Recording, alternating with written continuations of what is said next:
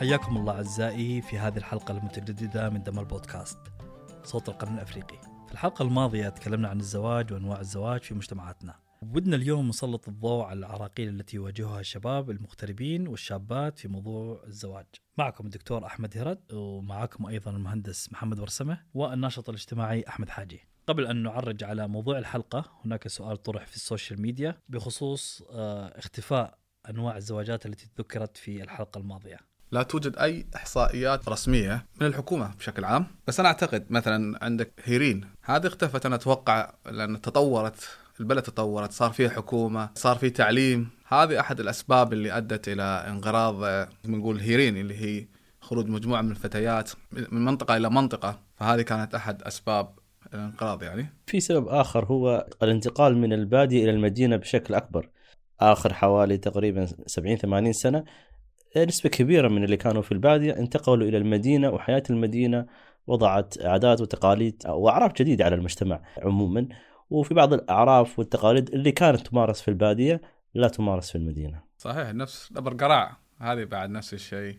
اختفت تماما يعني حاليا. خلينا الحين نعرج الحين على المشكلات اللي تواجه الشباب والشابات اللي موجودين في المهجر أو في الغربة خارج اسوار الوطن يعني. ترى إحنا بعد تزوجنا واجهدنا هاي المعراقيل فجزء منها تجربة وجزء منها ملاحظة ومتابعة وتواصل مع مجتمعنا. العامل الاقتصادي يمكن هو من أهم العوامل اللي تواجه الشباب والشابات المقبلين على الزواج وهذا العامل له تشعبات مختلفة. فأستاذ أحمد العامل الاقتصادي برأيك تأثير على قضية إقبال الزواج أو قرار الشاب أو الشابة في الزواج بنسبة كم؟ بشكل كبير دخل للفرد يعني منخفض وواقع عشناه جميعا يعني في الدول. فهذه أحد الأشياء اللي تأثر بشكل كبير على الفرد لما يقبل على الزواج هو عارف ان في تك- تكاليف جاية عليه. فهذا الشيء يحبطه بأمانة يعني.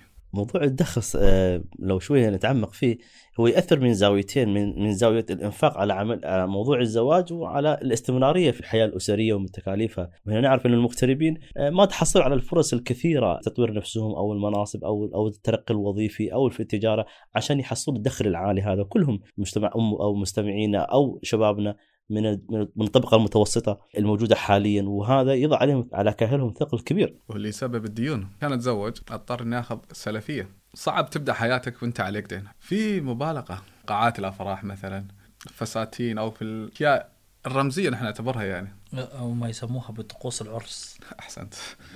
يعني القاعة تكلفك أربعين ألف خمسين ألف درهم على أيامها. حق كم؟ ساعتين ثلاث ساعات. هذا أنا أشوفه مبلغ يعني حرام ينصرف على ساعتين يعني. آه، هذا إيجار سنوي. يسموها ليلة العمر. ليلة العمر بس بأمانة أنا أشوفها مبالغ فيها جدا يعني. أنا صراحة أتفق مع مع أحمد حاجي في قضية إنك تدفع خمسين ألف وهو إيجار سنة كاملة لبيتك على ساعتين ثلاثة. فالواحد لازم يكون آه، حكيم في استخدامه للأموال. وهو أصلا إنفاقه على ال على ال... شو اللي يخليه يدفع أصلا هالمبلغ كله على على على عرس على قاعة بهالمبلغ يعني؟ شو الدافع الأساسي فيه؟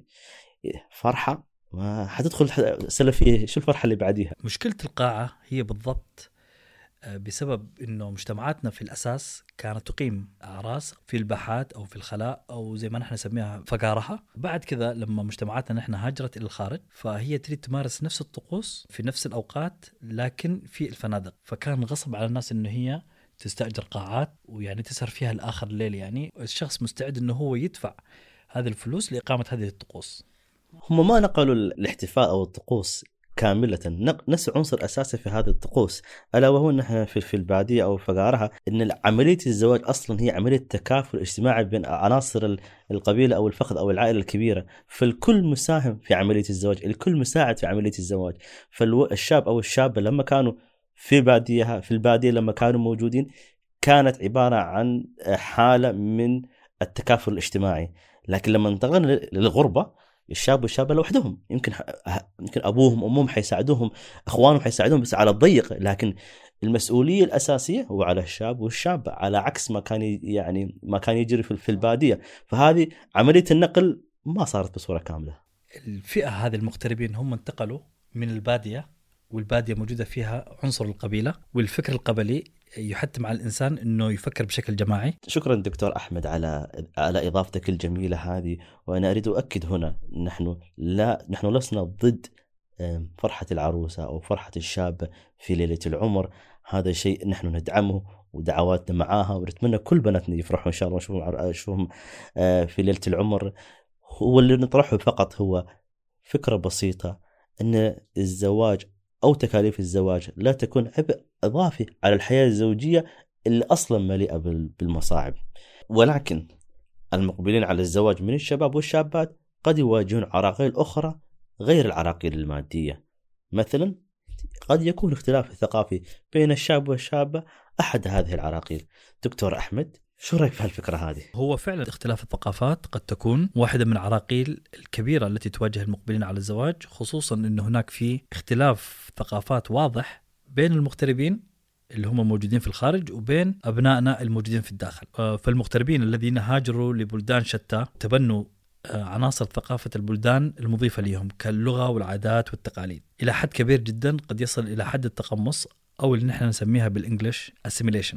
فالمغتربين في البلدان الغربية ثقافتهم غربية والمغتربين في البلدان العربية ثقافتهم عربية. وهذا هو حال المغتربين في أي بقعة رحلنا إليها. لذا ففرص الزواج بين أفراد الداخل والخارج ليست بتلك الأعداد الطبيعية التي يجب أن تكون.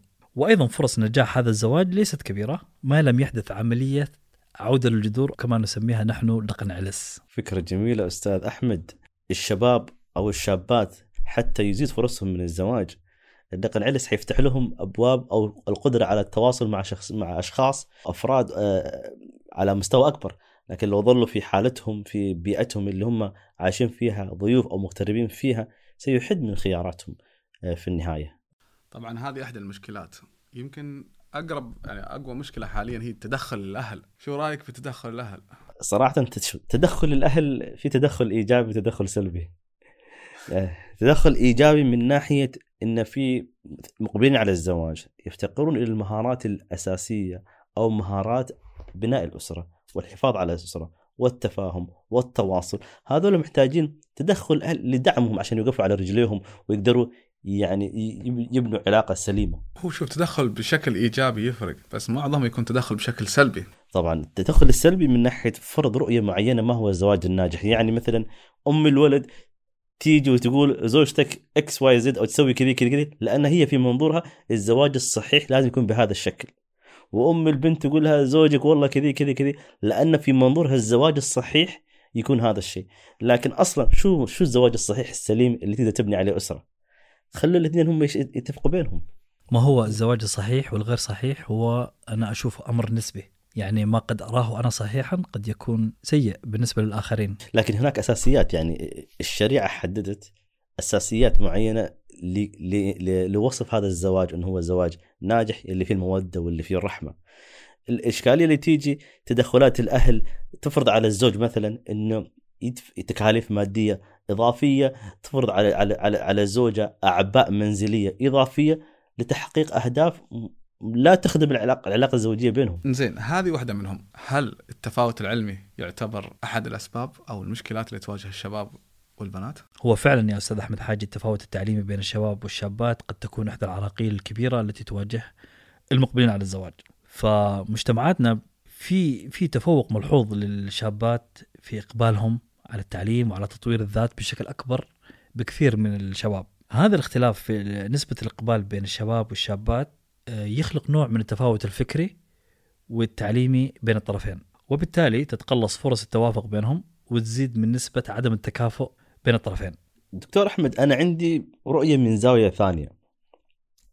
أو من يعني من منطقة ثانية شوية. وأتمنى وأكد كمان على كلامك ان آه، الشابات في مجتمعنا آه، ناجحات تعليميا ناجحات وظيفيا يطورون نفسهم أفضل من الشباب. هذا حتى لا يعني غير قابل للنقاش حتى. آه، الغربال ما يغطي عين ما يغطي الشمس. لكن في شيء ثاني مهم. الشهادة الجامعية أو الوظيفة آه، لا تعني التميز. تعني إنك أنت ناجح في في مجال معين في جزئية معينة. إذا هي جزء من شخصيتك تكوينك يعني أنت لما تنظر إلى نفسك أنا شهادتي الجامعية ووظيفتي جزء من تكوين يعني أنت لو نزعتها مني يعني أنا في شيء يعني طلع مني أو شيء نقص مني ساعتها فعلا موضوع الشهادة الجامعية والوظيفة في قضية الزواج لازم يكون مهم في الطرف الآخر. لكن لما يكون أنا okay أنا درست okay أنا أنا أنا عندي مركز وظيفي محترم لكن مش أنا أنا شيء أنا شخصيتي وقناعاتي مبنية على شيء ثاني. عادي الشاب يكون أقل تعليما أقل وظيفة لكن مثقف لكن عنده وعي لكن عنده رغبة ودائما يبحث عن تحسين نفسه. هذا إنسان متميز في مكانه. وهذا الشخص كمان متميز في مكانه. فالشهادة الجامعية أو الوظيفة لا لا تعني التميز. التميز هو الإنسان الراغب دوما في تحسين وضعه. وين هو واقف؟ مش مهم. صحيح يا باشمهندس محمد كلامك وعين العقل وهو كلام مثالي جدا. لكن الواقع يقول فلسفة التعليم عندنا هو إن الشخص يأخذ الشهادة علشان يطور من مستواه ومكانته الاجتماعية. دكتور الحين في الفترة اللي إحنا عايشينها لأبنائنا المغتربين اللي عايشين في مختلف الدول مخرجات التعليم لا تحقق هذه النظرة العامة للتعليم الجامعي إنها تكون عبارة عن قفزة فكرية وقفزة ثقافية للطالب. هي فقط الحين صارت مصدر رزق. فأنا أعيد رأيي وأقول إذا البنت حتى لو ما عندها ذاك الزود من التعليم أو ذيك الوظيفة لكن متميزة في تطوير نفسها في تعليم نفسها في تثقيف نفسها نفس الشيء. أخوي الشاب المتميز اللي قاعد يحاول يطور من نفسه على فقر الإمكانيات وضعف الإمكانيات وضعف الفرص اعتبر لسه متميز. الشهادة الوظيفة صح إنها شيء جميل جدا ولكن مش معناته إنك متميز. العراقيل كثيرة وما تخلص. آخر نقطة نظرة الشباب والشابات للزواج. رأيكم فيها؟ أنا خليني أستلم الشباب. من ناحيتي وهذا نقد سلبي لي أول قبل قبل ليهم ونقد للشباب. نظرتهم للزواج تبدأ من ناحية آه، فقط يعني في البداية فكرة قضية الزواج أو نظرته للزواج تلبية احتياجات أو تلبية آه، حاجة اجتماعية عنده. لكن هو في الأساس الزواج أصلا هو امتثال آه، الأمر الرباني. وسنة النبي عليه الصلاة والسلام في الزواج. فالواحد لو في البداية حط هذه في في باله إن أنا أريد أبني أسرة آه، كما آه، طلب مني الإسلام أسرة موحدة. من هنا انت بتصحح فكرتك لبناء الأسرة وتقدر تبني عليها بعدين.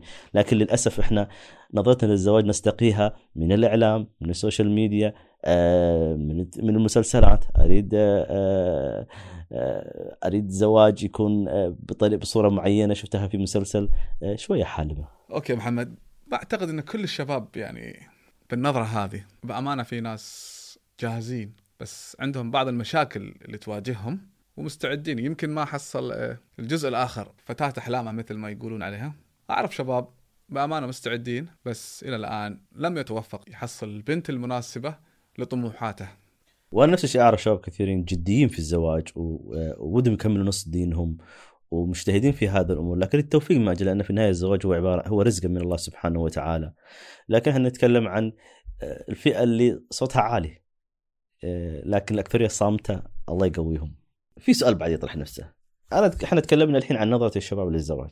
الله يقويهم والله يعينهم. نظرة الشابات للزواج كيف؟ تكلمنا من الناحيه الأخرى عن البنات ونظرتهم للزواج. فنظرة البنات برضو كمان مختلفة بينهم بين في بنات مثلا تفكيرهم يعني غريزي من حيث تكوين الأسرة وانجاب أطفال. طبعا الغالبية العظمى من النساء يفكرون بهذه الطريقة يعني. في قسم الآخر من النساء نظرتهم للزواج مختلفة عن النظرة الغريزية وهي نقدر نقول عليها في بعضهم يفكرون بالزواج من أجل تغيير خانة. في كثير منهم يهمهم هذا التغيير أو يهمهم هذا المسمى الاجتماعي. آه هذه نقطة. وفي بعضهم مثلا يفكرون بالزواج على أساس إنه هو نوع من التحصيل المالي اللي هي بتحصل عليه من الزوج. بما إن نحن تكلمنا عن الحلول والاقتراحات بما إن نحن تكلمنا عن العراقيل التي تواجه المغتربين برأيكم ما هي الحلول والاقتراحات في موضوع الزواج؟ أنا أبدأ بأول الحلول لحل هذه العراقيل هي عملية التوعية للأهالي وللمتزوجين. الجدد أو الشابات والشباب المقبلين على الزواج جدا ضروري هذه التوعية لمراجعة الأفكار أو المعتقدات اللي إحنا عندنا موجودة في مجتمعنا لا تخدم حياة زوجية سعيدة. وأنا أشوف إن الأعراس الجماعية إحدى هذه الحلول يعني. بما أن فقرا صلاة الأعراس صارت غاليه جدا فجميل جدا إن نشوف أعراس جماعية. هناك حل جذري آخر وهو تغيير نظرتنا كأفراد وكمجتمع للزواج، الزواج ليس هو ساحة للتنافس بين القبائل، ليس هو ساحة للتنافس بين العوائل، ليست هي ساحة لإظهار النعم وإبرازها بشكل آه، ملفت وبشكل غريب جدا بل بل إن الزواج هو عبارة عن تأسيس أسرة جديدة وتكوين لبنة جديدة من لبنات المجتمع. لذا يجب علينا نحن أن نعيد التفكير في رمزية طقوس الزواج بدلا من أن نتشبث بهذه الطقوس بحرفيتها كأن نقوم بتخفيف العبء المالي على المقبلين للزواج. وفي الختام أشكر الدكتور أحمد. حياكم الله. ومهندس محمد ورسمه السند نلتقيكم في حلقات قادمة في دم البودكاست صوت القرن الأفريقي.